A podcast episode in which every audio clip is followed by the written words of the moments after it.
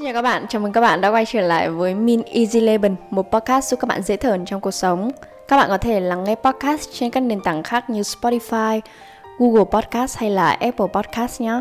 Tại sao thế giới có 8 tỷ người mà lại không có một ai dành cho mình nhỉ?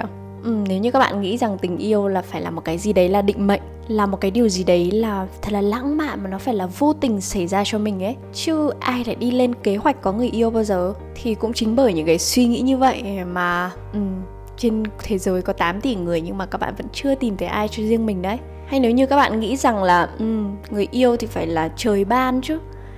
Vậy tại sao các bạn không nghĩ rằng nếu như ông trời ông ấy không có nhìn thấy cái sự cố gắng của bạn ấy thì tại sao ông ấy lại phải rủ lòng thương để ban cho bạn một chút may mắn? Làm gì có cái gì mà không cố gắng mà nó lại có được đâu.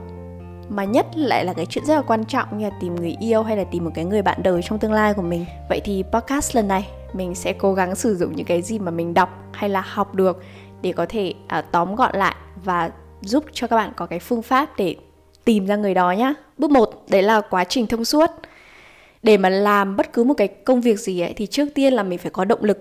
Và nếu như các bạn càng có động lực ấy, cái động lực của các bạn càng lớn ấy thì cái khả năng mà các bạn thực hiện được cái công việc đấy thì nó lại càng cao. Ừ, vậy thì cái lý do là gì để mà mình có thể chủ động đi tìm cái người đấy của mình? Mình đã từng nói trong một cái podcast khác có tên là liệu người đó có phải là nửa kia của tôi không? rằng tình yêu ấy thì nó sẽ không bị giới hạn bởi tuổi tác hay là giới tính.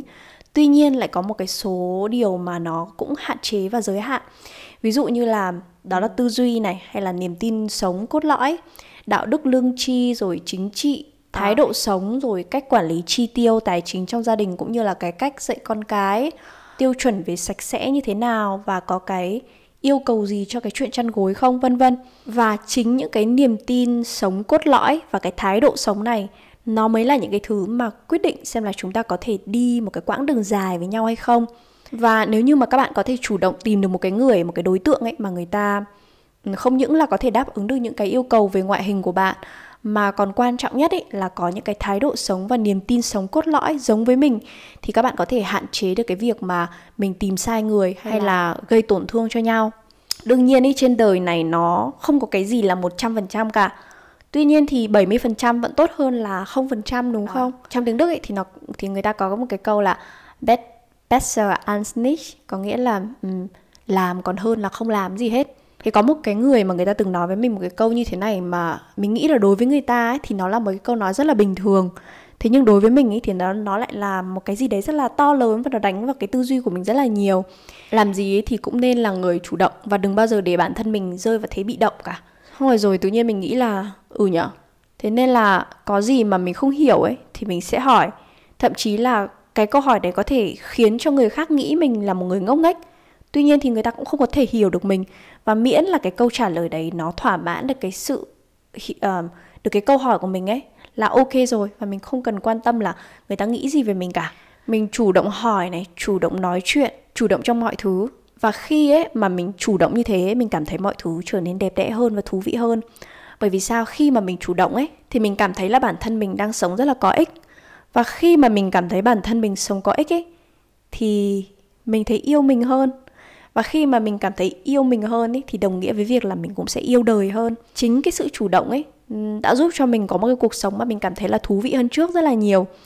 Và um, mình nghĩ là cái động lực to lớn nhất ấy đấy là làm thế nào để có thể chủ động với cuộc sống của mình và từ đấy có thể yêu bản thân mình yêu đời hơn. Mà nhất là lại cái chuyện vô cùng quan trọng như là tìm cái người bạn đời của mình người yêu của mình thì lại càng phải chủ động. Bước thứ hai các bạn đã có động lực để đến với bước thứ hai, đó là xác định mục tiêu chưa? Rất dễ để có thể bắt gặp một cái câu nói nhưng mà không phải ai cũng có thể thức tỉnh được, đấy là nếu như các bạn không có đích đến ý, thì các bạn sẽ chẳng đi đến đâu cả.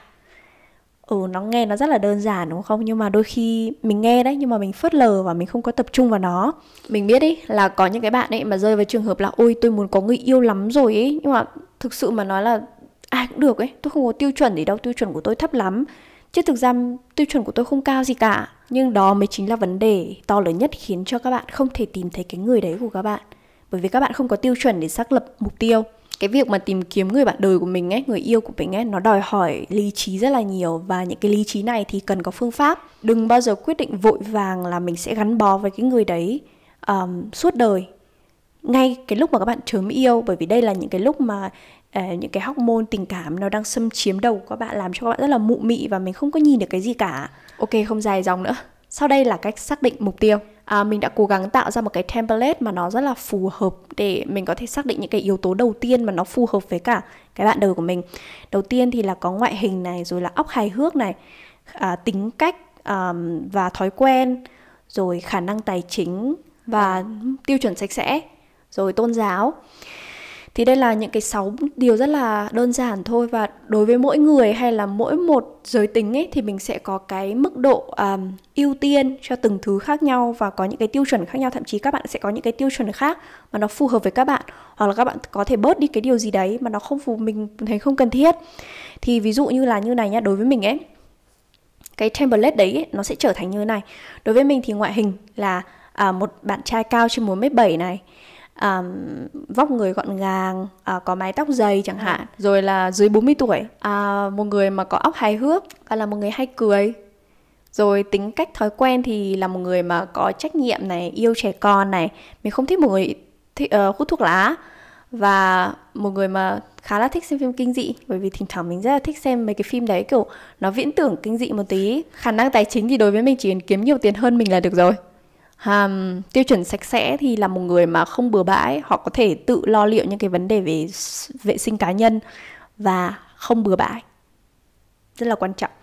Và tôn giáo thì không bởi vì mình mình là một người không có tôn giáo. À, ừ. trong marketing ấy thì mình học được một cái điều rất là thú vị ấy. Đấy là khi mà các bạn có một sản phẩm ấy và các bạn nghĩ rằng là cái sản phẩm của mình có thể bán được cho tất cả mọi người ấy thì đấy là khi mà cái sản phẩm của bạn sẽ chẳng bán được cho bất cứ ai cả. Thay vào đấy ấy thì để bán được hàng của mình ấy các bạn phải xác lập được khách hàng mục tiêu và phải phân khúc được cái khách hàng nào mà phù hợp với cả cái sản phẩm của mình nhất. Ví dụ như ở đây mình sẽ để cho các bạn xem một cái template một cái uh, một cái mẫu khách hàng mà mình đã làm trong một cái uh, marketing project. Và cái người đấy là cái mà bọn mình đã làm à, để xác định là ừ cái khách hàng của mình là nó sẽ trông như thế này này giới tính như thế này tuổi nó như thế này thói quen mua sắm nó kiểu kiểu như thế này và bọn mình phải có một cái định hình rất là rõ ràng về cái khách hàng mục tiêu của bọn mình. Bởi vì yeah, nếu như không có mục tiêu thì chúng mình sẽ chẳng đi đến đâu hết. Và ok cái việc đầu tiên là bọn mình đã xác lập được cái danh sách mà những cái tiêu chí mà mình đã cảm thấy là phù hợp với bản thân mình. Những cái người đấy là phù hợp với mình rồi và voila. Khi mà các bạn đã xác định được cái người bạn đời đấy của mình ấy thì khi các bạn để ý ấy đến cái phần ngoại hình ấy bởi vì đương nhiên là khi mà mình muốn tìm hiểu một ai đấy đầu tiên là mình sẽ nhìn đến cái ngoại hình của người ta đúng không? Và các bạn sẽ thấy là cái người đấy của mình ở khắp mọi nơi ấy nếu mà mình không có xác định được là ừ cái người đó, uh, cái người bạn đời của mình là ừ cao trên một mét bảy có mái tóc dày vóc người gọn gàng ấy thì mình cũng rất là mù mờ ấy. Nhưng mà khi mà mình đã xác định được là ừ cái anh này anh sẽ trông trông kiểu kiểu như thế này ấy thì mình sẽ phát hiện ra là anh ấy ở khắp mọi nơi. Có rất là nhiều người đàn ông sẽ có na ná giống như cái khuôn mẫu mà mình tìm kiếm. Và điều lúc này chỉ cần là tiếp cận họ mà thôi. Có một cái lưu ý trong việc xác lập mục tiêu ấy đấy là um, các bạn phải thực sự là biết chính xác cái phân khúc khách hàng của mình. Bởi vì nếu như các bạn phân khúc khách hàng sai ấy thì đương nhiên là các bạn cũng thất bại rồi. Và làm thế nào để mình có thể phân khúc khách hàng đúng? Đương nhiên là các bạn phải thật sự là hiểu rõ cái sản phẩm của mình. Và đương nhiên nếu như các bạn muốn hiểu rõ được là cái người bạn đời cái người ấy của mình là ai mình phân khúc rõ cái người đấy ấy thì đương nhiên là các bạn cũng phải hiểu chính bản thân mình à, tự nhiên bây giờ mình kiểu đòi một anh cao một mét chín mươi xong rồi kiếm khoảng tầm một triệu euro một triệu đô la một năm hay một tháng gì đấy thì cái startup này hơi ngáo giá như startup. Tỉnh ra. Đừng ngáo giá. Đừng ngáo giá ok? Cái việc mà các bạn thiết lập một cái phương pháp ấy và một cái plan cụ thể thì nó sẽ giúp các bạn tiết kiệm thời gian và tránh cho mình cái việc là bị vỡ mộng trong tình yêu. Bởi vì mình biết là chính xác được mình đang cần cái gì? Và khi mà các bạn đã lập danh sách và phương pháp rồi thì hãy luôn nghiêm túc và gắn chặt bản thân mình với cả cái danh sách đấy. À, đương nhiên ý nó cuộc đời này nó sẽ luôn có những cái biến số luôn luôn có biến số. Mình không bao giờ có thể đảm bảo được mọi thứ sẽ đi theo kế hoạch của mình cả. À, nhưng mà chúng mình hãy luôn luôn cân nhắc rằng liệu cuộc đời của mình liệu chính bản thân mình có đáng để bị liều lĩnh bởi một ai đấy không? Hay là bởi những cái biến số đấy không à, nếu như có ai đấy mà đáp ứng được khoảng tầm 70% cái danh sách đấy của mình ấy là cũng ok rồi còn nếu như mà người ta chỉ đáp ứng được khoảng 20% ấy thì Uhm, mình nghĩ là mình nên suy nghĩ lại bởi vì rốt cuộc ấy cuối cùng ấy thì bản thân mình mới là quan trọng nhất với bản thân mình. Ok, đến bước thứ ba đó là PR bản thân. Các bạn đã có một cái phương pháp, các bạn đã vẽ được nên cái khách hàng mục tiêu của các bạn là gì rồi? Bây giờ các bạn sẽ phải PR sản phẩm đó là PR cái bản thân của các bạn. Ví dụ khi mà mình đi ra ngoài ấy, thì mình đã phát hiện ra là ôi cái anh cái anh bạn trai tương lai lý tưởng của mình mình đã vẽ ra ngoại hình như là anh có ở khắp mọi nơi. Và có thể là mình mình thấy cái anh này này mình thấy anh ấy là khá là thú vị đấy. Ừ, rất là muốn có thông tin liên lạc của anh ấy. Thì mình sẽ bước đến và xin thông tin liên lạc của anh ấy. Thì thường nó sẽ có hai cái trường hợp xảy ra. Hoặc là người ta đồng ý hoặc là người ta từ chối thì à, nếu như mà người ta từ chối thì it's so fine. Nó rất là bình thường thôi.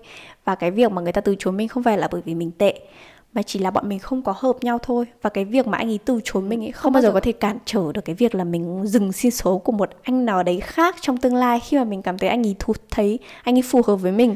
Và ok thường thì mình nếu mà anh ấy ok thì thường là bọn mình sẽ trao đổi um, Instagram với nhau, Insta hoặc là Facebook gì đấy. Và khi mà anh ấy về nhà ấy thì đương nhiên là anh ấy sẽ xem qua Insta hoặc là Facebook của mình rồi đúng không? Và lúc này ấy mình cần các bạn tưởng tượng cái Insta của mình, cái Facebook của mình giống như là một cái CV xin việc vậy.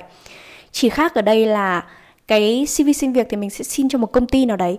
Còn cái đối tác mà mình muốn hướng đến ý là cái người um, mà các bạn thích. Và lúc này thì uh, giống như các nhà tuyển dụng khác thôi họ sẽ nghĩ là ừ không biết là liệu cái người này có điều gì đấy thú vị để mà lôi lôi cuốn mình hay không. À lời khuyên của mình ấy khi mà PR bản thân mình trên um, trên mạng xã hội thì đừng có quá ảo.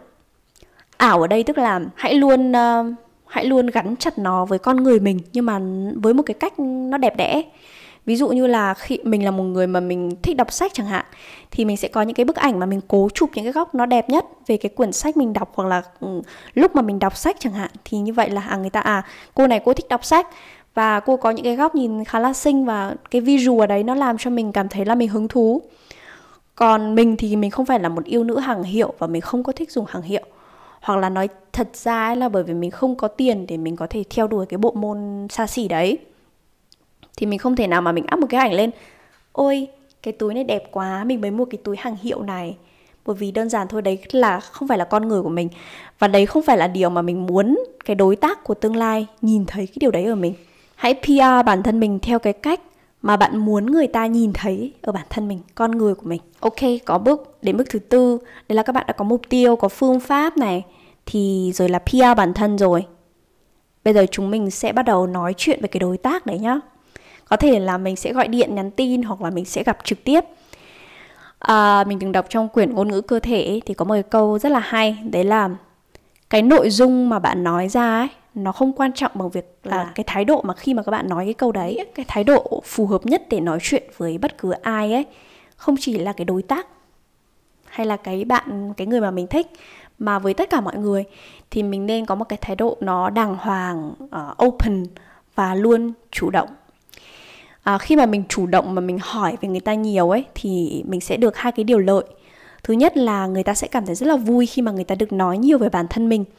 Và điều thứ hai đó là và điều thứ hai đấy là nó sẽ thỏa mãn được cái những cái thắc mắc trong đầu mình là liệu ấy cái người này người ta có phù hợp với mình hay không? Bởi vì mình hỏi thì người ta sẽ trả lời về người ta mà thì mình sẽ biết là người ta có hợp với mình hay không. Tuy nhiên ấy thì cũng đừng có hỏi tọc mạch quá. Ví dụ như vừa nãy mình đã cho các bạn xem cái mẫu uh, một cái mẫu mà mình làm về một cái người bạn trai mà mình uh, mong muốn của mình.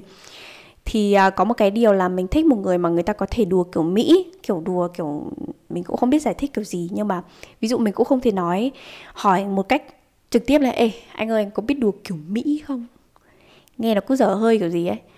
À, thì thay vào đấy thì mình sẽ nói là ừ hôm qua em xem một cái bộ phim này rất là hay anh ạ nó uh, nó nó có cái đoạn này buồn cười lắm xong kiểu hai nhân vật này đùa với nhau buồn cười lắm anh ạ. Thì nếu mà người ta cũng thấy buồn cười về cái điều đấy thì đương nhiên nó là một cái điểm cộng rồi là cái điểm cộng thôi. Ê, đương nhiên là mình không thể nào xác định được người ta chỉ trong một câu nói một trong câu một câu hỏi hay là một tình huống mà mình nên hỏi nhiều câu hỏi khác nhau và đương nhiên là đừng có hỏi trực tiếp quá. Mà hãy cố gắng hỏi một cách khéo léo và tránh làm cho người ta bị tổn thương. Những cái câu hỏi đấy nhất định là phải đạt được những cái mục đích của mình là mình tìm hiểu người ta. Có lẽ mình nghĩ là sẽ có nhiều người thắc mắc là ừ nếu như mà mình cứ lên kế hoạch như thế ấy, thì liệu mình có rơi vào một mối quan hệ không có cảm xúc hay không? Sự khác biệt giữa marketing và một mối quan hệ giữa người với người chứ không cần là phải một mối quan hệ yêu đương đấy là một mối quan hệ giữa người với người thì luôn có cảm xúc. À. đương nhiên yêu cũng thế. Chúng mình luôn cần phải có cảm xúc khi yêu. Cái phản ứng hóa học ấy giữa hai người yêu nhau ấy thứ nhất đó là tự nhiên và thứ hai là do sự tác động. À, nếu như mà có một lúc nào đấy mà bạn gặp một ai đấy à, tự nhiên là người ta làm cho mình kiểu như bị điện giật đấy là ôi hình như tôi bị trùng tiếng sét ái tình rồi ở bên cạnh người ta cảm thấy thích thú lắm nó cứ cứ như kiểu bị điện giật ấy. Thì tức là bạn đang bị hấp dẫn bởi cái hệ miễn dịch khác của người ta và có một cái hoạt chất đó là pheromone. Um, chứ thực sự nó cũng không phải là một cái gì đấy kinh khủng vĩ mô như vài người tưởng. Và mình thấy có nhiều người mà người ta phải ấn định là ôi nếu như người đấy không làm cho tôi có cảm giác điện giật thì tôi sẽ không yêu người đấy đấy là một cái rất là sai lầm ấy. Và cái phản ứng hóa học thứ hai đó là tạo ra sự tác động. Đấy là khi mà hai người cảm thấy phù hợp với nhau và tiếp tục tiến đến một cái mối quan hệ lãng mạn yêu đương thì um, đó là lúc mà cả hai sẽ luôn cố gắng để tạo ra những cái môi trường thuận lợi để cảm xúc của cả hai được bồi đắp. Đương nhiên là chúng mình sẽ phải mất có khi ấy là phải mất cả đời để có thể hiểu ai đấy hoặc thậm chí là cũng chẳng thể hiểu được hết hoàn toàn. Nhưng mà đừng bao giờ quyết định vội vàng bất cứ một cái gì khi mà không có phương pháp và không có kế hoạch. mình là một người mà mình không bao giờ tin vào cái câu nói là cứ nhắm mắt lại xong rồi lắng nghe trái tim của mình mách bảo ấy. Chúng mình đang nói đến cuộc đời của chúng mình và không ai hết ấy. Ngoài chính chúng mình là cái người mà phải chịu trách nhiệm về nó. Cảm ơn vì các bạn đã lắng nghe podcast lần này. Hẹn gặp lại vào lần sau nhé bye bye